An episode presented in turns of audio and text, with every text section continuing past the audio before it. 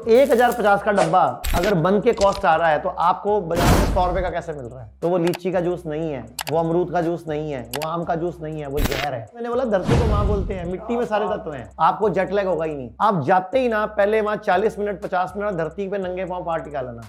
तो 650 पैरासीटामोल, ये दुनिया की सबसे खराब गोली है। एंटीबायोटिक इस सदी का सबसे बड़ा दुर्भाग्य है। कोई भी दवाई आप खा रहे हो, आप उस दवाई को पहले गूगल पर नाम डालो। साइड इफ़ेक्ट ऑफ़ दिस आप दवाई से उल्टा बीमार होने वाले हैं। हम अंडा नहीं खा रहे मेंस्ट्रुअल वेस्ट खा रहे हैं। ब्रश में जो टूथपेस्ट यूज़ होती है सोडियम लोरेल सल्फेट और दुनिया में सबसे ज़्यादा कैंसर कारक है।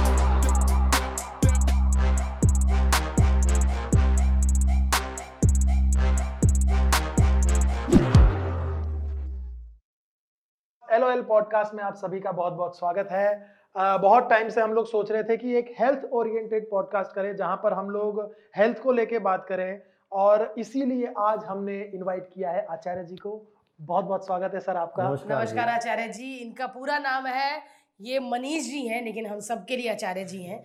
और इनके वीडियोस तो आप लोग देखते ही आ रहे हैं क्योंकि मैंने भी इनके वीडियो देख के ही इनसे मिली थी। आज मैं बता देती हूँ कि आचार्य मनीष जी इसलिए हमारे साथ बैठे हैं क्योंकि मेरी मम्मी की डायबिटीज़ 58 की एज में रिवर्स हुई है और वो आँखों देखा है। तो मैं मनीष जी से पहले तो कहूँगी thank you so much video डालते रहो आप, क्योंकि कहीं ना कहीं एक आधा वीडियो हम तक पहुँच गया और मैंने बोला, नहीं भाई, मैंने तो आपके हर हॉस्पिटल में फ़ोन बजा दिए थे लेकिन मुझे मिल गया।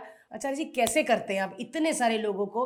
अच्छा जब आप पहली बार हमारे पास आए थे तब से लेके आपने भी तो वेट लॉस किया ना? हाँ, किया किया क्योंकि और वो तो जो आपने किया वही करते हैं हम डायबिटीज़ ठीक करने के लिए। तो आज हम आपसे सारी बातें पूछेंगे कि घर बैठे डायबिटीज़ वेट लॉस बच्चों को सर्दी जुकाम हो जाता है तो हम तुरंत ही गोलियाँ पीस के चम्मच में ऐसे करके पिलाने लग जाते हैं। आज बहुत सारी चीज़ें हमें घर बैठे सीखने को मिलेंगी। सर सबसे पहले तो चिकित्सा के बारे में जानते हैं कि थोड़ी सी सर्दी जुकाम में भी हम ये बाहर की दवाइयों का इतना इस्तेमाल करते हैं। क्या तो मैं आपको बताना चाहूँगा दुनिया की सबसे खराब गोली दुनिया की सबसे ज़्यादा साइड इफ़ेक्ट वाली अगर कोई गोली है तो सिक्स फिफ्टी पैरासीटामोल दुनिया की सबसे खराब गोली है। दुनिया की सबसे साइड इफ़ेक्ट गूगल पे चेक कर लो। मतलब दुनिया में किसी दवाई के इतने साइड इफ़ेक्ट नहीं है जितने इस दवाई के साइड इफ़ेक्ट हैं। किडनी तक फेल करती है लीवर तक फेल करती है हार्ट का पेशेंट बना देती है पाइल्स कर देती है फिशर कर देती है मतलब पता नहीं क्या क्या कर देती है। ये गोली इतनी केमिकल वाली है। तो अब आप बोलोगे बुखार चढ़ जाए करे क्या? करेक्ट तो ये इंपॉर्टेंट है बुखार चढ़ जाए करे क्या? तो जब भी बुखार चढ़े जब भी डेंगू हो जाए चिकनगुनिया हो जाए मलेरिया हो जाए टाइफाइड हो जाए कोई भी वायरल फीवर हो जाए आपने तीन दिन के लिए खाना छोड़ देना है। चावल नहीं खाना, दूध नहीं पीना, दही नहीं खानी, पनीर नहीं खाना, सिर्फ़ नारियल पानी, मौसमी का जूस, संतरे का जूस, गरम गरम पानी, हर्बल टी। खाने पीने में तो ये ध्यान रखना है। और एक गर्म पानी, एक बाल्टी लेनी है, गर्म पानी भरना है, घुटने तक उसमें पाउंड डुबोने हैं। और गरम गरम पानी 40 डिग्री को मेंटेन करना है। मतलब जैसे पानी ठंडा होने लगे, दो डिब्बे निकाल दिया और गर्म भर दिया। आपको पसीना आएगा, आपका आधा डिग्री, एक डिग्री टेम्परेचर और बढ़ेगा और आप हैरान हो जाओगे 90 परसेंट लोगों का एक ही बार करने पे बुखार ठीक हो जाएगा। 10 परसेंट लोगों को 5 परसेंट लोगों को दोबारा एक बार शाम को या अगले दिन सुबह दोबारा करना पड़ सकता है। बस शर्त एक ही है, खाना नहीं खाना दो या तीन दिन के लिए। रोटी नहीं खानी, चावल नहीं खाना। मतलब आयुर्वेद का एक सिद्धांत है, लंघन परम औषधम, कि उपवास ही परम औषधि है। अच्छा आप मुझे दोनों ही बताओ, आप दोनों ने कभी बचपन से लेकर आए थे कोई जानवर पाला है? हाँ जी। क्या पाला है? डॉग जब वो बीमार पड़ता है क्या करता है? खाना छोड़ देता है। फिर हम क्या करते हैं? ज़बरदस्ती उसको खाना खिलाते हैं। लेकिन और हम जब बीमार होते होते तो हम तो हम पीली दाल दा दो खिचड़ी दे आओ दही डाल लो दूध में रस डुबो लो यही बेवकूफ़ी है। अच्छा जानवर आपका जानवर जो है वो कुत्ता जो है उसका नाम क्या है? बुरा अच्छा वो कौन से स्कूल में जाता है? कोई कॉलेज जाता होगा उसकी कोई ट्रेनिंग क्लास कराई होगी उसको कैसे पता बीमार होने पे खाना छोड़ना है? नेचर नेचर यानी कि उसकी सिक्स सेंस मज़बूत है। तो हमारी सिक्स सेंस कहाँ गई? अब आप भारती याद करोगे जब आप आए थे हमारे हॉस्पिटल हाँ में मेरठ वाले में तो हम नंगे पाँव घास पे घूमने के लिए बोलते हाँ थे मम्मी भी घूमी है बहुत हाँ अभी भी घूमती है। तो आप समझ आई कि बॉडी नेचर से कनेक्टेड हो जाती है।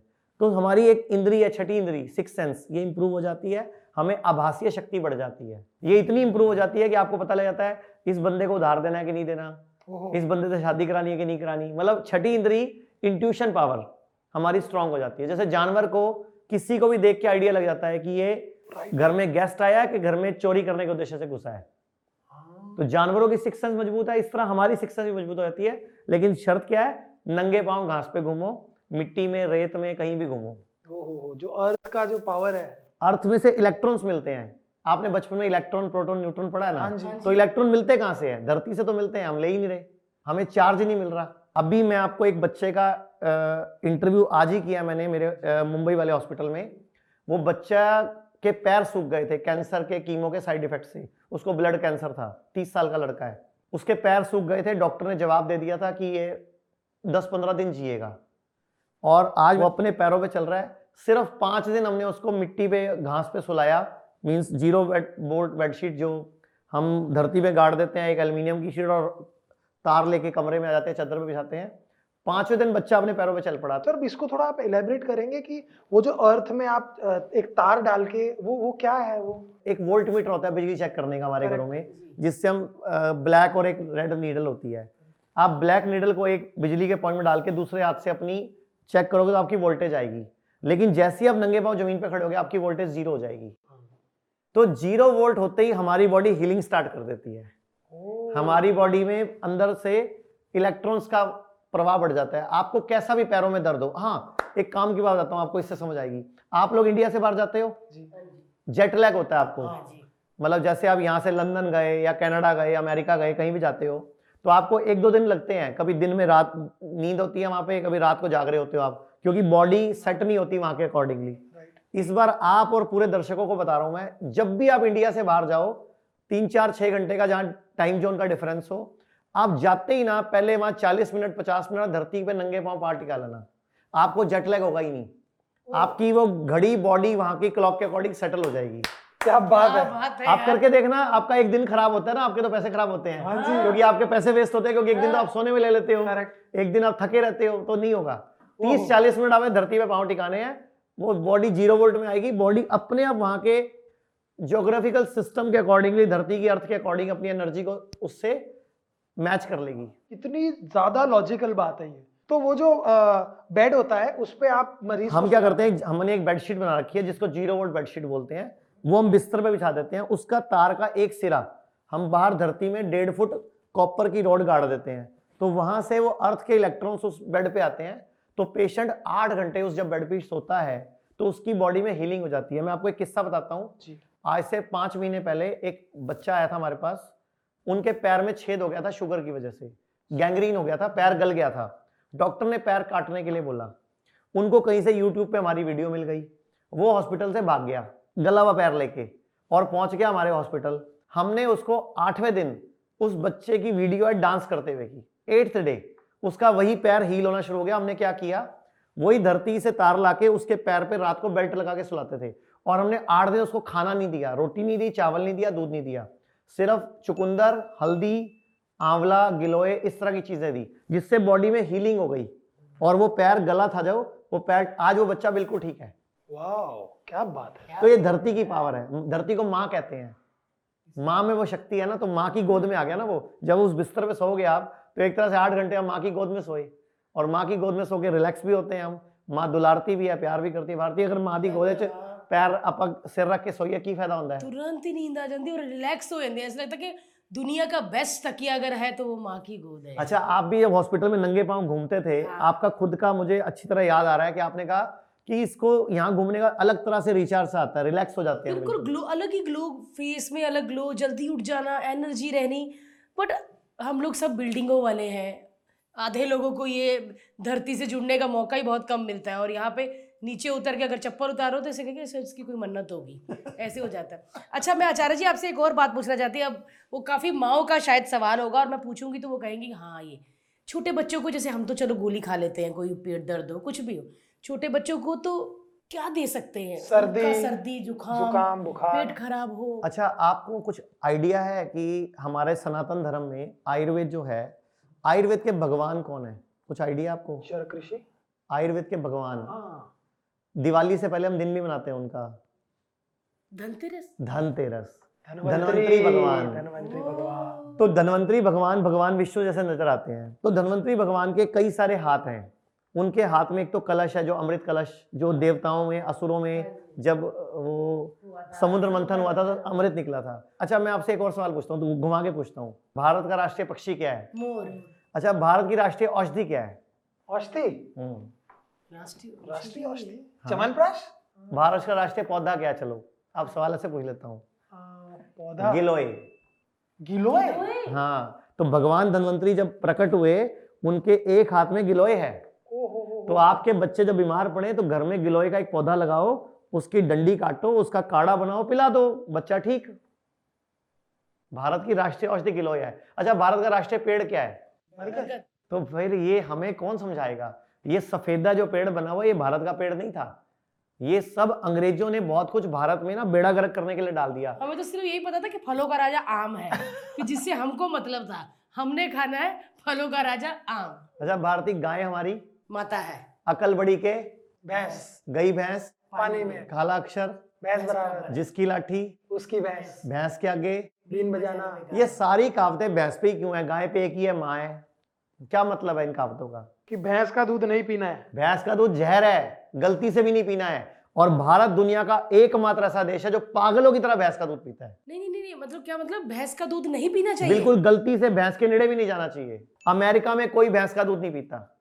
जापान में कोई भैंस नहीं है, रशिया में कोई भैंस का दूध नहीं पीता, चाइना में कोई नहीं पीता, कोरिया में कोई नहीं पीता, सिंगापुर में कोई नहीं पीता, दुबई में कोई नहीं पीता, दूरी दुनिया में भैंसे है ही नहीं कहीं पे, सब जगह हैं, लेकिन जंगल में आवारा पशु के रूप में, दूध कोई नहीं पीता। दूध सिर्फ़ पूरी दुनिया में भारतीय, पाकिस्तान, श्रीलंका और ये बांग्लादेश, इसके अलावा पूरी दुनिया में भैंस का दूध कोई नहीं पीता। सर इसका क्या रीजन हो सकता है? क्यों? ये अंग्रेज़ों ने हमारे दिमाग कचरे कर दिए। अंग्रेज़ हमारे दिमाग को तोड़ गए हमारे दिमाग को खराब कर गए। पूरी दुनिया में रिसर्च हुई है कि भारतीयों का दिमाग वर्ल्ड में नंबर वन है। पूरी दुनिया के जितने भी देश हैं कहीं दो मौसम है कहीं तीन मौसम है कहीं चार मौसम है पूरी दुनिया में भारत जिस जगह पे स्थित है ये पूरी पृथ्वी का सेंटर पड़ता है। यहाँ पे एकमात्र ऐसा देश है भारत जहाँ सूरज सबसे पहले उगता है। ध्यान से सुनना। और सारे मौसम है यहाँ पे। सर्दी, गर्मी, बरसात, पतझड़, बसंत, सारे मौसम भारत में, पूरी दुनिया में कहीं नहीं है। तो यहाँ की जलवायु, सूरज का पहले उगना, इस दुनिया को, भारत को सबसे अलग बनाता है। तो यहाँ पर पैदा होने वालों का ब्रेन डिफरेंट है। अंग्रेज़ों को यह बात पता चल गई थी कि भारत का दिमाग डिफरेंट है। इन्होंने हमारे को बर्बाद करने के लिए एजुकेशन सिस्टम लाए। एक ऐसी एजुकेशन सिस्टम जो किसी काम का नहीं है। हमें बचपन से सिर्फ़ उल्लू बनाने की कोशिश की गई है। आप बताओ sine theta cos theta M C square C square कभी काम आए? आज तक नहीं। कभी मेवाड़ और हल्दी घाटी के युद्ध अपने को क्या लेना था? अच्छा आपको ये याद है जहांगीर का बाप कौन अकबर का बाप कौन औरंगज़ेब का बाप कौन सब याद है। महाराणा प्रताप का बाप कौन? हमें ऐसा इतिहास पढ़ाया हमारा दिमाग खराब गुलामियों के किस्से सुना सुना कर हमें गुलाम बना दिया। हमारे दिमाग की शक्ति खत्म कर दी। स्कूलों में पढ़ाया क्या हमें? Annie Besant road. अच्छा एक बात बताओ दिल्ली में Tughlaq road Aurangzeb road Shahjahan road कहीं चरक रोड सुना आपने दिल्ली में? कहीं सुशरत रोड है क्या? कहीं बागवट रोड है क्या? इस देश का दुर्भाग्य है चरक सुशरत की मूर्ति जर्मनी ने अपने यहाँ लगाई है सुशरत की मूर्ति। हाँ। अपने हॉस्पिटल के बाद सुशरत की मूर्ति लगाई है जर्मनी ने। लेकिन भारत में सुशरत रोड नहीं है कहीं पे चरक रोड नहीं है कहीं पे। अच्छा एक बात बताओ। जिनको नहीं पता सुश्रुत ऋषि और चरक ऋषि के बारे में थोड़ा प्लीज़ सर चरक ऋषि लगभग 2500 साल पहले हुए हैं जो आयुर्वेद के जनक कहे जाते हैं जिन्होंने आयुर्वेद की चरक संहिता लिखी है। जिसमें इतने श्लोक है जिसमें ए से लेकर जड़ तक हर बीमारी क्या होती है क्यों होती है ठीक कैसे होती है सब लिखा हुआ है। सुशरत ने सर्जरी दी है शल्य चिकित्सा दी है। ये जितनी भी सर्जरियाँ आज परफॉर्म हो रही है एलोपैथी में इसमें जितने भी यंत्र हैं ये सारे यंत्र सुशरत संहिता में लिखे हुए हैं और आज भी वही यंत्र हूबहू चल रहे हैं। कोई यंत्र चेंज नहीं हुआ। और वही मेटल जो 2500 साल पहले सुश्रत ऋषि ने मेटल बताया था कि इस मेटल का यंत्र होना चाहिए। ना वो कॉपर का है ना वो एल्यूमिनियम का है वो मिक्स धातु का है। आज भी उसी धातु के यंत्र चलते हैं ताकि जंग ना लगे उसके ऊपर। इतनी ज़्यादा वास्ट साइंस थी उस टाइम पे और हम अपने पूर्वजों को एंसेस्टर्स को इज़्ज़त देना भूल गए।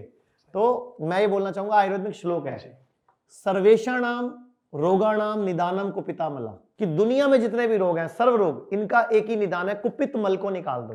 मतलब गंदगी निकाल दो आप स्वस्थ हो जाओगे। क्यों इतना मुश्किल है हमारे ही देश में हमारी संस्कृति हमारे लोगों को समझाना इतना डिफ़िकल्ट क्यों हो जाता है? क्योंकि हम लोगों को जो चीज़ पश्चिम से आती है जो चीज़ विदेशों से आती है वो सही लगती है और अपनी देश की चीज़ देसी लगती है। जैसे भारत की देसी गायें भारत की देसी गायें पूरे विश्व में रिसर्च हो चुकी है कि उसका दूध बेस्ट है। उसका दूध नहीं अमृत कहा गया। लेकिन भारत में देसी गायें खत्म करके जर्सी गायें एच एफ़ गायें अमेरिकन गायें ऑस्ट्रेलियन गायें आ गई। भारतीयों के साथ एक प्रॉब्लम है कि अपना ज्ञान अंग्रेज़ों ने इनको इतना तोड़ मरोड़ दिया अंदर से एक कॉन्वेंट स्कूल में पढ़ पढ़ के हम लोग ऐसे मिट्टी हो गए जो विदेशी चिकित्सा पत्ती है वही ठीक है जबकि भारतीय चिकित्सा पत्ती पूरे विश्व में सर्वश्रेष्ठ है। भारत की चिकित्सा पत्ती भारत की हल्दी भारत के गोमूत्र पे अमेरिका पेटेंट ले चुका है। अच्छा। जर्मनी हमारी शतावरी का और कई जड़ी बूटियों का पेटेंट ले चुका है और भारत वाले हाथ पे हाथ मलते रह जाएँगे थोड़े दिनों बाद वो पेटेंट राइट के नाम पे पैसे मांगेंगे। अगेन ये सॉफ्टवेयर वाला गेम हो जाएगा। भारत को लूटने के लिए अंग्रेज़ों ने तीन सिस्टम बनाए थे एक एजुकेशन एक जुडिशरी और एक हेल्थ केयर। ये उन्होंने लूटने के लिए बनाए थे। अंग्रेज़ों ने एक कमेटी बनाई थी 1930 में कि कैसे आयुर्वेद को खत्म करो और एलोपैथी का बाज़ार मार्केट में डेवलप कर दो। और उसका जो अध्यक्ष बनाया था वो एक भारतीय को बनाया था लेकिन वो मेजर था अंग्रेज़ों की आर्मी में। 1909 के लंदन गजट से पता चलता है। हमारे गाँव में या हमारे गुजरात में कहते हैं दवा चालू થઈ गई यानी कि गोली चालू हो गई। अब अगर गोली चालू हो गई है तो आपको लाइफ टाइम लेनी है और वो ओके है वो अंडरस्टैंड कर चुके हैं उस ब्रेन की। वैसी वॉशिंग हो गई ना आपका ब्रेन ऐसा तैयार कर दिया गया है। तो वो बीपी की गोलियाँ ज़िंदगी भर खाओ शुगर की गोली ज़िंदगी भर खाओ थायराइड की गोली ज़िंदगी भर खाओ। तो ये इलाज थोड़ी हुआ तो लूट हुई ना। आज भारत में 600 करोड़ शुगर की गोली हर महीने बिकती है। 600 करोड़। 600 करोड़? 10 करोड़ लोग रोज भी शुगर की गोली खाते हैं। तो रोज की 20 करोड़ गोलियाँ बिकी सुबह शाम एक एक गोली। तो गुणा 30 कर लो 600 करोड़ गोली महीने की बिक रही है शुगर की। 300 करोड़ बीपी की गोली बिकती है भारत में। और ये 600 की 600 करोड़ गोलियाँ विदेशी हैं। तो भारत का पैसा भी बाहर जा रहा है। देश लुट रहा है आज भी। एक सफलता मिली है हमें। तीन साल हमने मेहनत करी ये इसी गवर्नमेंट में। कि जो अभी हम हेल्थ इंश्योरेंस कराते हैं हाँ, ये पहले सिर्फ़ विदेशी चिकित्सा पत्ती में चलता था। अभी डेढ़ साल से ये दोनों जगह चलता है। मतलब अगर आप हमारे पास हेल्थ इंश्योरेंस लेके आओगे तो हमारे सारे हॉस्पिटल में आपका इलाज फ्री हो सकता है। तो ये बहुत बड़ी भारत सरकार को धन्यवाद भी है थैंक यू भी है कि एक स्टेप हम आगे बढ़ गए हैं। आप लोग एक प्लेटो में ना लोगों को खड़े करके उसमें हरा हरा कुछ डालते हैं। मुझे तो पता है लेकिन मैं आपके मुँह से सुनना चाहती हूँ ताकि आपके मुँह से काफ़ी लोग सुन सके कि वो क्या चीज़ है और वो क्यों करते हैं सर? आपकी मम्मी को भी करवाया हमने। तो वो हरा हरा होता है करेले और नीम की चटनी। मतलब करेले और नीम को पीस लेते हैं थोड़े से करेले थोड़े से नीम को हमने पीस लिया और उसको पैरों में एक परात में भर दिया या मिट्टी के गड्ढा खोद के ज़मीन में उसमें रख दिया और उसमें पैरों से ऐसे ऐसे चलना है। दस से पंद्रह मिनट में लगभग नब्बे परसेंट लोगों के जीप पे करेले और नीम का टेस्ट आ जाता है। पैर से? पैरों से। खाना नहीं है खाना नहीं है। तो आप पैरों में रिसेप्टर्स हैं। तो पैरों के रिसेप्टर से बॉडी सक कर करके उसको जीप तक टेस्ट ले आती है। उसके 10 मिनट बाद अगर आप शुगर चेक करो तो 80 90 परसेंट लोगों की शुगर कम हो चुकी होती है। नॉर्मल के आसपास आ चुकी होती है। इतनी पावरफुल टेक्निक है। करेला और नीम थेरेपी बोलते हैं उसको हम। और अब तो भारत में वो थेरेपी प्रचलित हो गई काफ़ी। अब तो लोग घरों में कर रहे हैं उसको। जब भी शुगर बीपी बढ़ जाता है तो फटाफट करेले नीम को पीस के उसके ऊपर पैरों से करते हैं। अच्छा बीपी भी? बीपी भी शुगर भी दोनों चीज़ें। अच्छा मुझे एक और चीज़ बतानी है कि मतलब मेरे को ना थोड़े महीने पहले इन्फेक्शन हो गया था। मैं सच्ची कह रही हूँ मैंने एक गोली नहीं खाई। करेक्ट एक गोली नहीं खाई जब मैंने बोला कि हाँ जी यूरिन इन्फेक्शन है। उन्होंने सर मुझे इतनी गोलियाँ लिख दी हर्ष ने मुझे एक नहीं खाने दी। जीरा अजवाइन उसके पानी पी पी के मैं तीन दिन में ठीक हो गई क्योंकि अगर मैं गोली खाती तब भी मुझे उतने ही दिन लगने थे। लेकिन अब आप सेफ़ हो। गोली खाते साइड इफ़ेक्ट भी आते हैं आपको थोड़े दिन बाद। डॉक्टर ने सर एक हफ़्ते का ना एंटीबायोटिक का कोर्स दिया। एंटीबायोटिक जहाँ तक मैंने पढ़ा है एंटीबायोटिक आपके पेट के बैक्टीरियाज मार देता है। गुड बैक्टीरिया को भी खत्म कर देता है। पहली बात तो बाइटिक का मतलब क्या होता है? बायोटिक मतलब जीवन। एंटीबायोटिक मतलब एंटी जीवन मतलब जीवन को खत्म करने वाली तो दवाई। गुड बैक्टीरिया भी मार देता है वो हाँ, तो इसीलिए एंटीबायोटिक इस सदी का सबसे बड़ा दुर्भाग्य है। अभी एंटीबायोटिक रेजिस्टेंस आ चुकी है। एंटीबायोटिक में आप अपने गुड बैक्टीरिया को भी मार लेते हो बैड को मारने के साथ साथ तो एक ही तरीका है आप अपनी इम्यूनिटी पे काम करो। हमारे देश में एक दुर्भाग्य है। हाँ जी। मच्छर आता है मलेरिया का मौसम आता है हम मच्छर मारने चल पड़ते हैं ठीक है? कोरोना आता है हम कोरोना को मारने चल पड़ते हैं। कभी कहाँ स्प्रे करते हैं कभी कहीं करते हैं। कैंसर आता है हम कैंसर सेल को मारने निकल पड़ते हैं।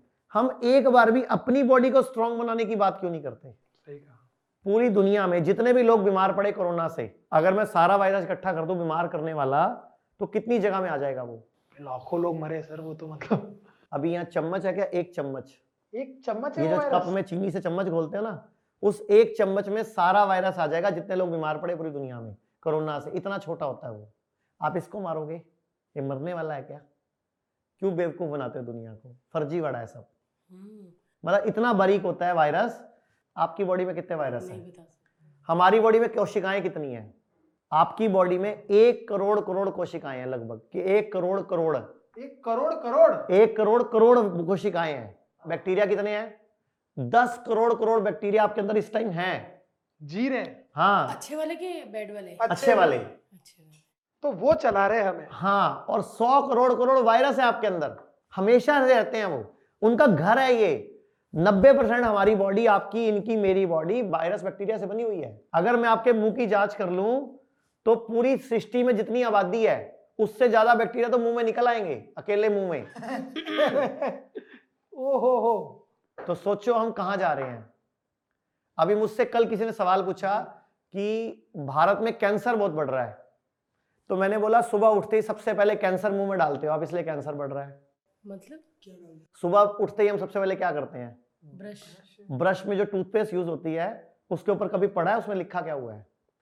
S L S sodium lauryl sulphate हर टूथपेस्ट में पाया जाता है और दुनिया में सबसे ज़्यादा कैंसर कारक है sodium lauryl sulphate sodium monosulphate ये दोनों हर टूथपेस्ट में पाए जाते हैं। आप अपने बच्चे को रोज टूथपेस्ट करा रहे हो आप खुद उसकी बॉडी में कैंसर डाल रहे हो। ये जो ब्रेस्ट कैंसर एकदम पता चलता है आपको ब्लड कैंसर पता चलता है। क्यों पता चलता है? क्योंकि आपको पता ही नहीं आप क्या खा रहे हो। टूथपेस्ट में सबसे ज़्यादा कैंसर करने वाला एस एल एस है। Sodium lauryl sulphate.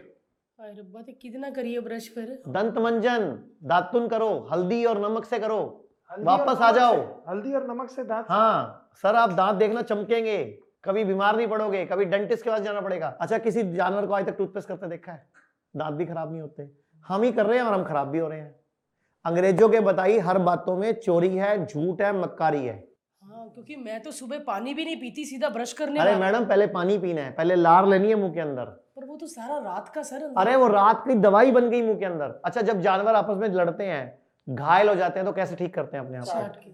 तो चाटने में क्या निकलता है मुँह से? हाँ। लार क्या saliva amylase lipase ptyalin trypsin pepsin सब जड़ी बूटियाँ एंजाइम है मुँह में। ये दवाई है मैडम आप एक काम करो आप कहीं पे कट मार लो और उस पे अपना स्लाइवा निकाल के लगा दो ठीक हो जाएगा।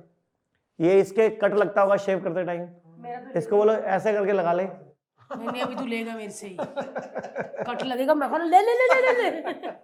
अरे वाह यार मतलब हमारे पास बीमारी भी है दवाई भी है। जानवर जब घायल होते हैं बीमार होते हैं लड़ते हैं आपस में तो वो चाट चाट के ठीक करते हैं। कई जगह जीव नहीं पहुँचती। हाँ। वहाँ पे क्या करते हैं? जानवर जंगल में घायल हो गए लड़ लड़ के तो चाट चाट के ठीक कर लेते हैं। मान लो कहाँ जीव नहीं पहुँचती वहाँ पे वहाँ क्या करते हैं? ये हाँ। तड़पते हैं। ये देखो तड़पते नहीं है मिट्टी को मलते हैं। वो उस जख्म को मिट्टी पे मलते हैं। पुराने टाइम पे जब युद्ध में तलवार से कट लगता था वो फटाफट मिट्टी मल लेते थे। अभी भी जो करबला में वो जो करते हैं ये जो जलूस निकलता है मुस्लिम भाइयों का ये अपने आप को घायल करते हैं तो क्या मलते हैं? मिट्टी मलते हैं ना? मिट्टी में वो सारे तत्व हैं। माँ है ना मिट्टी मैंने बोला धरती को माँ बोलते हैं। मिट्टी में सारे तत्व हैं क्या बात है। आप बचपन में किससे हाथ धोते थे? छोटे होते हाँ, राख से, टॉयलेट जाओ तो नहीं कुछ है तो मिट्टी ले लो। राख से और हाँ, मिट्टी, मिट्टी से। बर्तन धोते हुए देखा मिट्टी से राख से अगर आप हाथ धोते थे आपकी स्किन साफ़ रहती थी। अच्छा आपको पता है मैं शेव किससे बनाता हूँ? मैं कभी कोई शेविंग क्रीम यूज़ नहीं करता। दूध से बनाता हूँ। आधा चम्मच दूध से शेव बन जाती है आधा चम्मच दूध से। और सबसे जल्दी शेव बनती है दूध से। प्लीज़ क्रीम से उल्टा पाँच मिनट लगते हैं। हाँ। दूध से दो मिनट लगते हैं। बस दूध को ऐसे ऐसे करना है और रेजर मार देना है बस। इतना पावरफुल दूध है। दूध लिया आधा चम्मच दूध और ऐसे ऐसे मला बस मलना है टच करना है बस।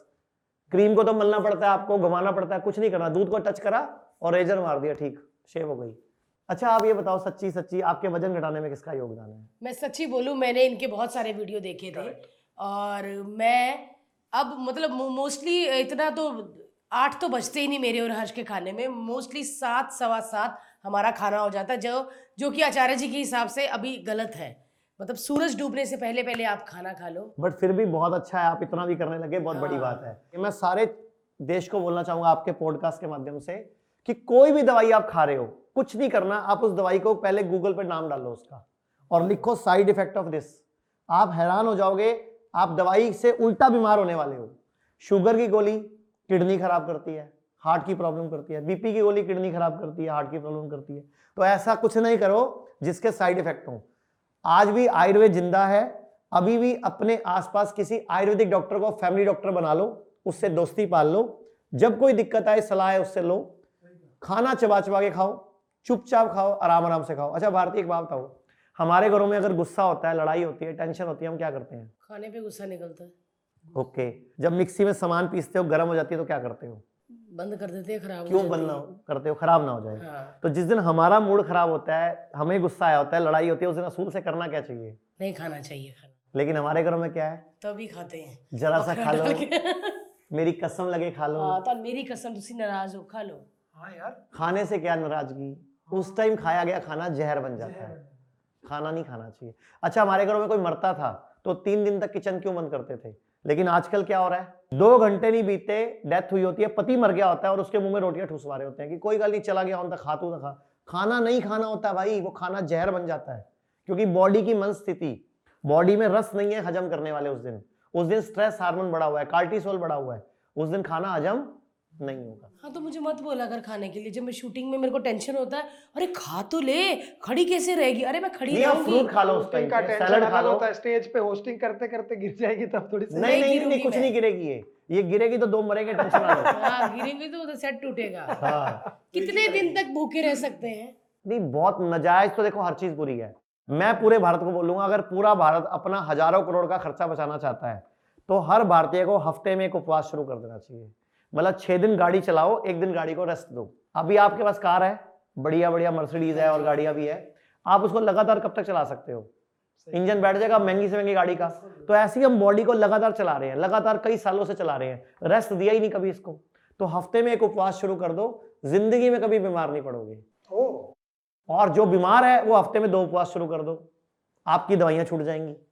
मैं तो फ्री का इलाज बता रहा हूँ सारे। आजकल बहुत यंग एज में हार्ट अटैक बच्चों को आ रहे हैं। हम अच्छी चीज़ें खा ही नहीं रहे। हम चिप्स कोल्ड ड्रिंक अभी जो मैंने आज एक बच्चे का इंटरव्यू आपको बोला दिखाने का वो बच्चा क्यों बीमार पड़ा? वो रेड बुल पीता था। स्केटबोर्ड चलाता था ना? तो उसको रेड बुल पीने की आदत थी। एनर्जी ड्रिंक पी रहा था। उसके बड़े भाई की 2012 में कैंसर की डेथ हो चुकी है तीस साल की उम्र में ही। वो कोल्ड ड्रिंक बहुत पीता था। वो भी स्पोर्ट्स पर्सन था फुटबॉल पर्सन था। तो कहता हमें इमीडिएट एनर्जी चाहिए थी हम कोल्ड ड्रिंक पी लेते थे। फुटबॉल स्टेडियम पे। उसको भी कैंसर हुआ। मर गया। तो ये बच्चा रेड बुल पीता था कोल्ड ड्रिंक पीता था और डिब्बे वाला जूस मैं आपसे एक सवाल पूछता हूँ। लीची का जूस है नाम नहीं लूँगा मैं किसी भी कंपनी का। लीची का जूस सौ रुपए का डब्बा है हाँ। किसी अच्छी कंपनी का। मुझे बताओ लीची बाज़ार में सौ रुपए किलो बिकती है और उसमें इतनी मोटी गिटक होती है इतना बड़ा छिलक होता है तो एक किलो लीची का सौ ग्राम जूस निकलता है। तो अगर एक लीटर का जूस का डब्बा है तो मुझे दस किलो लीची चाहिए।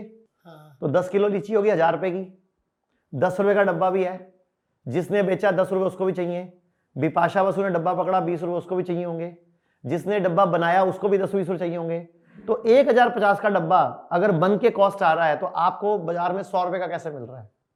तो वो लीची का जूस नहीं है, वो अमरूद का जूस नहीं है, वो आम का जूस नहीं है, वो जहर है, वो केमिकल है, वो कोल्ड ड्रिंक से भी खतरनाक है। फ्रेश जूस पियो, सुखी रहो। हर कोई इजी लाइफ ढूंढ रहा है, जबकि ये जहर है सब। ये कैंसर बढ़ रहा है, इससे आपने पूछा था हार्ट अटैक एकदम क्यों हो रहे हैं? वजह कि हमारे देश में खाने के नाम पे सिर्फ़ कचरा है। आप घर में नमक कौन सा यूज़ करते हो? हाँ जो दु, दुकान में मिलता है। नहीं नहीं वैसे आमतौर usually- लोग कौन सा यूज़ करते हैं? सफ़ेद सफ़ेद नमक यूज़ करते हैं। मुझे बताओ नमक मटमैला होता है। सफ़ेद कैसे हो गया? कितना सफ़ेद। कैसे कर दिया सफ़ेद? कितनी ब्लीच डाली होगी सोचो। कितना सल्फ़र डाला होगा? कितना केमिकल डाल के सफ़ेद किया उसको? अच्छा चीनी गन्ने से बनती है। सफ़ेद कैसे हो गई? इतना केमिकल डाला होगा कितनी ब्लीच डाली होगी कितना सल्फ़र डाला होगा? आपको हार्ट अटैक क्यों नहीं पड़ेगा सर? तो ये चीनी और नमक जहर है हमारे घरों में। अभी भी वक्त है वापस गुड़ पे आ जाओ और सफ़ेद नमक की जगह सिंधा नमक अपना लो जिसको पाकिस्तानी नमक भी बोलते हैं। हाँ। सिंधा नमक अभी भी वक्त है। मैंने एक वीडियो देखा था सर जिसमें बहुत सारे लोग सर पे गीला टावल रख के टब में बैठे थे। वो टब थेरेपी है जिसको हम बोलते हैं हॉट वाटर इमर्शन आयुर्वेद में हज़ारों साल पहले अवगास वेद का वर्णन है। किसी भी राजा महाराजा के महल में गए हो आप आज तक? जैसे राजस्थान में महल हैं जोधपुर में महल हैं। जितने भी राजा महाराजाओं के महल हैं सब में ना हमाम बने हुए हैं हाँ। नहाने के। हाँ, टब बने हुए हैं। रानियाँ नहाती थी हाँ, फूलों से हाँ, राजा नहाते थे। तो वो जो राजा रानी नहाते थे ना वो गर्म पानी भरते थे उसमें और एक तरह से उसमें से पसीना निकलता था। इसको अवगास वेद बोलते हैं आयुर्वेद में। अच्छा। तो वो टब अवगास वेद है। उसमें हम 40 डिग्री टेम्परेचर मेंटेन करते हैं और उसमें कस्टमर को आधा घंटा से दो घंटा बैठना होता है। वही आपकी तीसरी किडनी बन जाता है। मतलब जो स्किन है ये आपकी तीसरी किडनी है। मैं आपसे एक सवाल पूछता हूँ। अगर यूरिन ले हम हाथ में यूरिन। यूरिन को लेबोरेटरी में एनालिसिस कराएँ और पसीने को एनालिसिस कराएँ 99.8 परसेंट बोथ आर सेम मतलब पसीना और पेशाब एक ही है। दोनों में सेम तत्व निकलते हैं बॉडी से। वही क्रिटेनाइन वही यूरिया वही वेस्ट वही पोटेशियम वही सोडियम वही। और पॉस्चुरल थेरेपी पानी का प्रेशर पड़ता है। तो किडनी पहले से एक्टिवेट हो जाती है बेटर हो जाती है। तो ये हॉट वाटर जो थेरेपी है सर ये किडनी वाले कर सकते हैं कि बाकी भी कर सकते हैं? कोई भी करेगा उसको बीमारी नहीं होगी कभी। किडनी वाला भी करे कैंसर में बहुत कारगर है लीवर फेल में बहुत कारगर है हार्ट पेशेंट की हार्ट प्रॉब्लम रिवर्स करने में कारगर है। आप लोग घर पे हम बाट टब लगाते हैं। हाँ जी। तो मैं कहता हूँ बाट टब लोग लगा तो लेते हैं लेकिन यूज़ नहीं करते। तो मैं हाथ जोड़ के विनती करूँ बाट टब को यूज़ भी किया करो। बाट टब को इस्तेमाल करो। तो हर दिन आदमी को गर्म पानी में हर दिन हफ़्ते में एक दिन दो दिन जब भी मौका मिले आधा घंटा बैठो बीस मिनट बैठो गर्म गर्म पानी करके ना चालीस डिग्री अड़तीस डिग्री टेम्परेचर मेंटेन करके उसमें बैठो। आप हैरान हो जाओगे आपकी हेल्थ ठीक हो जाएगी प्रॉब्लम सॉल्व हो जाएगी। सर इंडिया में ये जो हमारा यूथ है यूथ के पास बहुत सारी प्रॉब्लम है सर कि वो लेट नाइट ही खाना खाएगा वो जंक फ़ूड ही खाएगा वो कॉफ़ी और जूस ही पिएगा। लेकिन ऐसी कौन सी चीज़ है जो बहुत ज़्यादा ध्यान रखनी है और बिग नो है? देखो जंक फ़ूड जहर है दूध वाली चाय जहर है सूरज डूबने के बाद खाना जहर है। कोई भी जानवर ना सूरज डूबने के बाद खाना नहीं खाता। जंगल में अच्छा आपके घर में चिड़िया तोते आते होंगे वो किस टाइम दाना ढूंढते हैं? जबकि उनको उड़ना होता है। हमें तो उड़ना भी नहीं होता। हम दिन भर ढूंढते ही रहते हैं। होटलों में ढाबों पे रात को 12 बजे 2 बजे खाना ढूंढ रहे होते हैं। तो रात को खाया गया खाना हजम नहीं होता। तो अगर कभी रात को खाना पड़ जाए तो ऊपर से गरम गरम पानी पी लो। Okay. और अगर अभी रात को लेट खाना भी है तो पहले सैलड खा लो। फ्रूट पहले खा लो। शादियों में जाके 500 दे के 2000 का खाना भी है तो पहले फ्रूट की प्लेट खा लो, पहले सैलड की प्लेट खा लो, फिर खाना खा लो। और शर्त क्या है? इकट्ठा खा लो। लेकिन हम कैसे खाते हैं?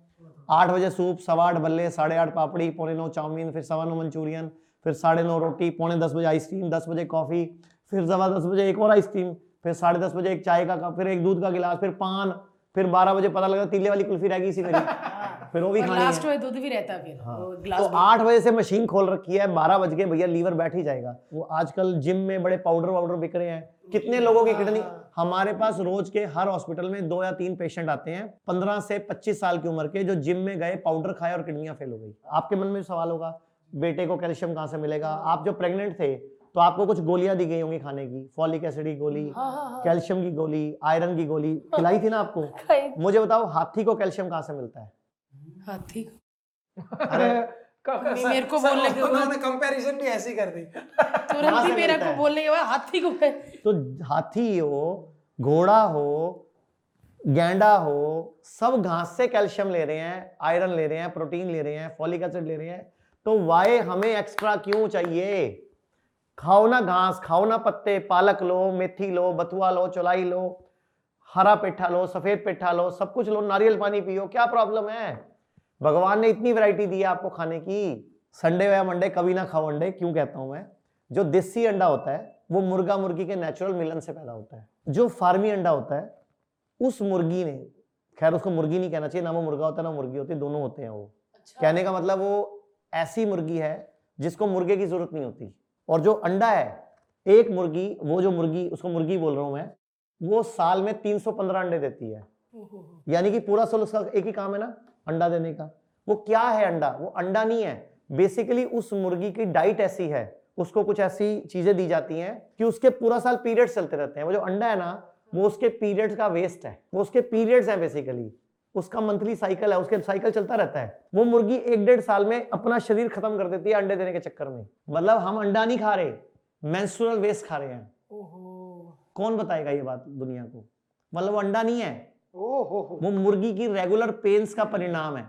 उस मुर्गी को रेगुलर पेन्स होती रहती है। वो दुखी है बेचारी परेशान है वो रो रही है दुखी है वो और अंडा देना पड़ रहा है उसको रोज। और हम उसको खा के खुश हो रहे हैं कि हमें हेल्थ मिलेगी। मेरा मुंडा जवान होगा मेरे मुंडे से कद बदूगा कुछ नहीं बदना क्योंकि जब हार्मोन डिस्टर्ब प्राणी का आप कुछ खाओगे तो आपके भी तो हार्मोन डिस्टर्ब होंगे ना। सही बात अब रही बात मुर्गे और मुर्गी पे आ जाते हैं। तो ना वो मुर्गा है ना वो मुर्गी है वो बॉयलर है। वो सिर्फ़ मांस के लिए पैदा किया गया है। वो यूनिसेक्स है। अब आप बताओ वो सिर्फ़ मांस के लिए पैदा किया गया।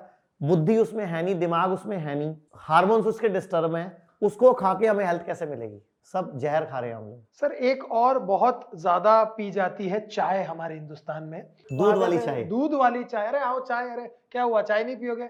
और कई कहते हैं कि आ, कहते ना उठो चाह पिया दे एक कप फिर उठांगे। इतनी सस्ती प्लास्टिक के ग्लास में होता है वो इतनी इतनी चाय वो सब पी रहे होते हैं हम देखते हैं। तो वो चाय गरम, प्लास्टिक सस्ता। पहली बात तो चाय है क्या? दूध में कैसीन नाम का प्रोटीन होता है। दूध में कैसीन नाम का प्रोटीन होता है। चाय में फ्लेवोनाइड होता है। पूरी दुनिया में कई देशों में रिसर्च हो चुकी है कि जब फ्लेवोनाइड और कैसीन मिलते हैं तो केमिकल रिएक्ट होता है, केमिकल बन जाते हैं। तो चाय दूध वाली जहर है। आपका लीवर खराब करती है, आपके ब्लड को एसिडिक करती है, आपका पित्त बढ़ाती है आपकी किडनी तक खराब करती है। बवासीर की बीमारी चाय की वजह से है। माइग्रेन और हेडेक की बीमारी चाय की वजह से है। आपको नपुंसक तक बनाती है चाय। इतनी गलत चीज़ है ये। और हमारे देश में एक लाख करोड़ की चाय बिक रही है। एक लाख करोड़ की चाय। भारती ने तीन साल से सर तीन साल से दूध वाली चाय नहीं पी। आप हर्बल टी पियो लेमन टी पियो ग्रीन टी पियो सब बढ़िया है। आप मतलब दूध नहीं डालना बस। मैं हम सर नहीं पीते। पूरी दुनिया में 235 देश है कहीं भी पूरी दुनिया में दूध वाली चाय नहीं पी जाती भारत को छोड़ के। एक और सवाल है सर मिलिट की बात रह गई। मिलिट क्या क्या होते हैं और वो आई थिंक हेल्थ के लिए बहुत ज़्यादा फ़ायदा देते हैं। देखो जैसे गेहूँ और चावल अनाज है मिलट अनाज का ही नाम है। गेहूँ चावल बाजरा रागी ये सब अनाज हैं। अनाज को तीन कैटेगरी में बांटा जा सकता है। एक पॉजिटिव मिलेट एक न्यूट्रल मिलेट एक नेगेटिव मिलेट। इनको तीन कैटेगरी में क्यों डिवाइड करता है? ऐसा अनाज जो मेरी एनर्जी खा जाए वो नेगेटिव मिलेट होता है। मतलब मेरी भी एनर्जी खा जाता है। और उसमें सबसे मुख्य है गेहूँ और चावल। गेहूँ में एक परसेंट फाइबर है। चावल में पॉइंट टू परसेंट फाइबर है। और चावल और गेहूँ खाने में आपकी बॉडी की सेवेंटी परसेंट एनर्जी खत्म हो जाती है। और जब आप गेहूँ खाते हो या चावल खाते हो तो आधे घंटे से डेढ़ घंटे में वो सारा ग्लूकोज ब्लड में डाल देता है यानी कि आपकी शुगर बढ़ जाती है। चेक करना। गेहूँ खा के शुगर चेक करना। स्पाइक मारेगा। हाँ वो स्पाइक मारेगा। और दो स्पाइक आएँगे। एक स्पाइक तो ग्लूकोज का आया ब्लड में। अब बॉडी की पेनक्रियास को भी स्पाइक मारना पड़ेगा इंसुलिन का। तो बॉडी पे डबल अटैक हुआ तो पेनक्रियास पर भी लोड पड़ गया। क्योंकि पेनक्रियास को एकदम एक्टिवेट होकर इंसुलिन देना पड़ा। तो गॉल ब्लैडर पे भी प्रेशर पड़ा आपके इंसुलिन पे भी प्रेशर पड़ा सॉरी पेनक्रियास पे प्रेशर पड़ा।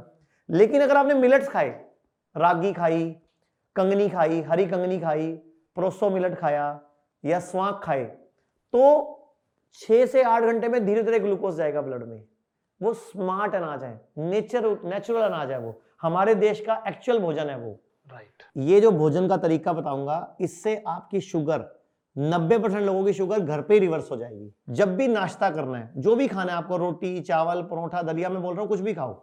लेकिन उससे पहले वज़न गुना 10 ग्राम फ्रूट्स की प्लेट खानी है। जैसे हर्ष जी कितना वज़न है आपका? Seventy one. 71 सत्तर किलो के हो तो 700 ग्राम फ्रूट खाने हैं पहले।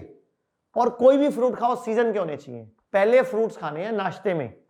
12 बजे से पहले पहले फ्रूट्स खाने हैं और ऊपर से जो दिल करे रोटी चावल खिचड़ी दलिया खा लो। लेकिन गैप नहीं इमीडिएटली अभी फ्रूट खत्म अभी रोटी। अब लोगों को लग रहा होगा इतना फ्रूट खा के खाना खाया नहीं जाएगा।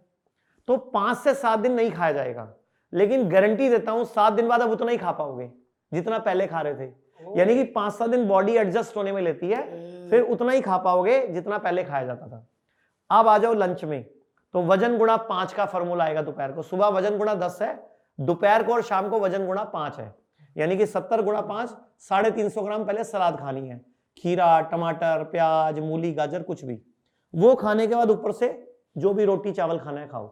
एक चीज़ और कभी भी रोटी चावल इकट्ठे नहीं खाने। एक टाइम पे एक अनाज खाना है। कभी अगर गेहूँ खाया तो गेहूँ खाओ चावल खाने तो चावल खाओ। दो दो चीज़ें एक साथ नहीं खानी। हमारे घरों में हम गेस्ट को इकट्ठे खिलाते हैं तो हम एक तरह से गेस्ट को बीमार बनाते हैं। क्योंकि दोनों अनाजों की तासीर अलग है। दोनों अनाजों का डाइजेशन टाइम अलग है। तो बॉडी के ऊपर लोड पड़ता है दो अनाज को हजम करने में एक साथ। तो एक टाइम पे एक अनाज। ऐसे ही शाम को वज़न गुणा पाँच सलाद और ऊपर से जो खाना खाओ सिर्फ़ पंद्रह बीस दिन के लिए शाम वाली प्लेट टू छोड़ दो। मतलब रात को खाना ना खाओ, सिर्फ़ सैलड फ्रूट खाओ। वेजिटेबल सूप पी लो, कोई स्प्राउट्स ले लो तो 90 परसेंट लोगों की शुगर रिवर्स हो जाएगी। बीपी की गोली भी हफ़्ते दस दिन में छूटने की कगार पे आ जाएगी। अच्छा जिसको भी हार्ट की प्रॉब्लम है, जिनको भी ब्लड प्रेशर की प्रॉब्लम है, शाम को चार बजे एक गिलास ग्रीन जूस पीना है। कोई भी पाँच छह तरह के पत्ते ले लो, पुदीना, धनिया, पालक, मेथी, बथुआ, चौलाई कोई भी कड़ी पत्ता ले लो, कोई भी पान का पत्ता ले लो, उनका जूस बना लो, बरगद का पत्ता ले लो, पीपल का पत्ता ले लो, अमरूद का पत्ता ले लो, जूस बना लो, वो जूस पियो एक गिलास। आप हैरान होगे, बीपी की गोली छूट जाएगी। और आचार्य जी ये भी कहते हैं कि अगर आप बीमार होते हो तो दवाइयाँ कहाँ हैं? आपके किचन में, आपकी रसोई में। पेट दुखता है तो अजवाइन खा लो, गर्म पानी, ना ये बोलते हैं ना। और अब अब मुझे बहुत डर लगता है, जब मैं कोई, मुझे कहता है ना, गोली खा लो एक एंटीबायोटिक खा लो तो मेरे को होता नहीं, उसकी जगह मैं जीरा ना खा लूँ, अजवाइन ना खा लूँ सो so, मैं तो इन चीज़ों से बड़ी परे हो गई हूँ। आप खुश हो? मैं मैं आपसे तो पूछना चाहती हूँ। कि आपने बदला और आपकी वजह से आपके बाद हमारे हॉस्पिटल में कितनी सेलिब्रिटीज आई हैं? राजीव के मम्मी पापा देखो Yes, yes, उनको yes. कितना अच्छा फ़ायदा मिला। कपिल की मम्मी से आपने बात करी घुटनों के लिए। तो और भी मेरे पास कई पहले भी मेरे कुछ क्लाइंट्स थे इस फ़िल्म इंडस्ट्री में अब और बढ़ गए। तो बदल रहा है देश अब। बिल्कुल बदल लोग रहा है। आयुर्वेद को अपना रहे हैं। और एक चीज़ और बोलना चाहूँगा पूरे भारत वालों को कि अगर आप चाहते हो ज़िंदगी भर बीमार नहीं पड़ना तो साल में हर छह महीने में सात दिन ना पंचकर्म कराया करो। पंचकर्म। चिकित्सा होती है आयुर्वेद में। शमन शोधन वमन उल्टी करके गंद निकालते हैं हम। मतलब फेफड़ों की क्लीनिंग हो जाती है। हाँ, पेट अमाशय की क्लीनिंग हो जाती है। विरेचन टॉयलेट स्टूल के रास्ते से गंदगी निकालते हैं। पसीने के माध्यम से गंदगी निकाल देते हैं। मतलब आयुर्वेद कहता है शुद्धो देहा मनुष्य। यस्य सजीवती वर्षतम कि देह शुद्ध कर लो सौ वर्ष तक स्वस्थ सुखी जियो। तो मतलब सौ वर्ष तक जीना है तो देह को शुद्ध करो तो उसके लिए आयुर्वेद में पंचकर्म चिकित्सा है। हमारे पूरे भारत में दिल्ली दिल्ली में हमारे चौदह सेंटर हैं। मुंबई में हमारे तीन सेंटर हैं।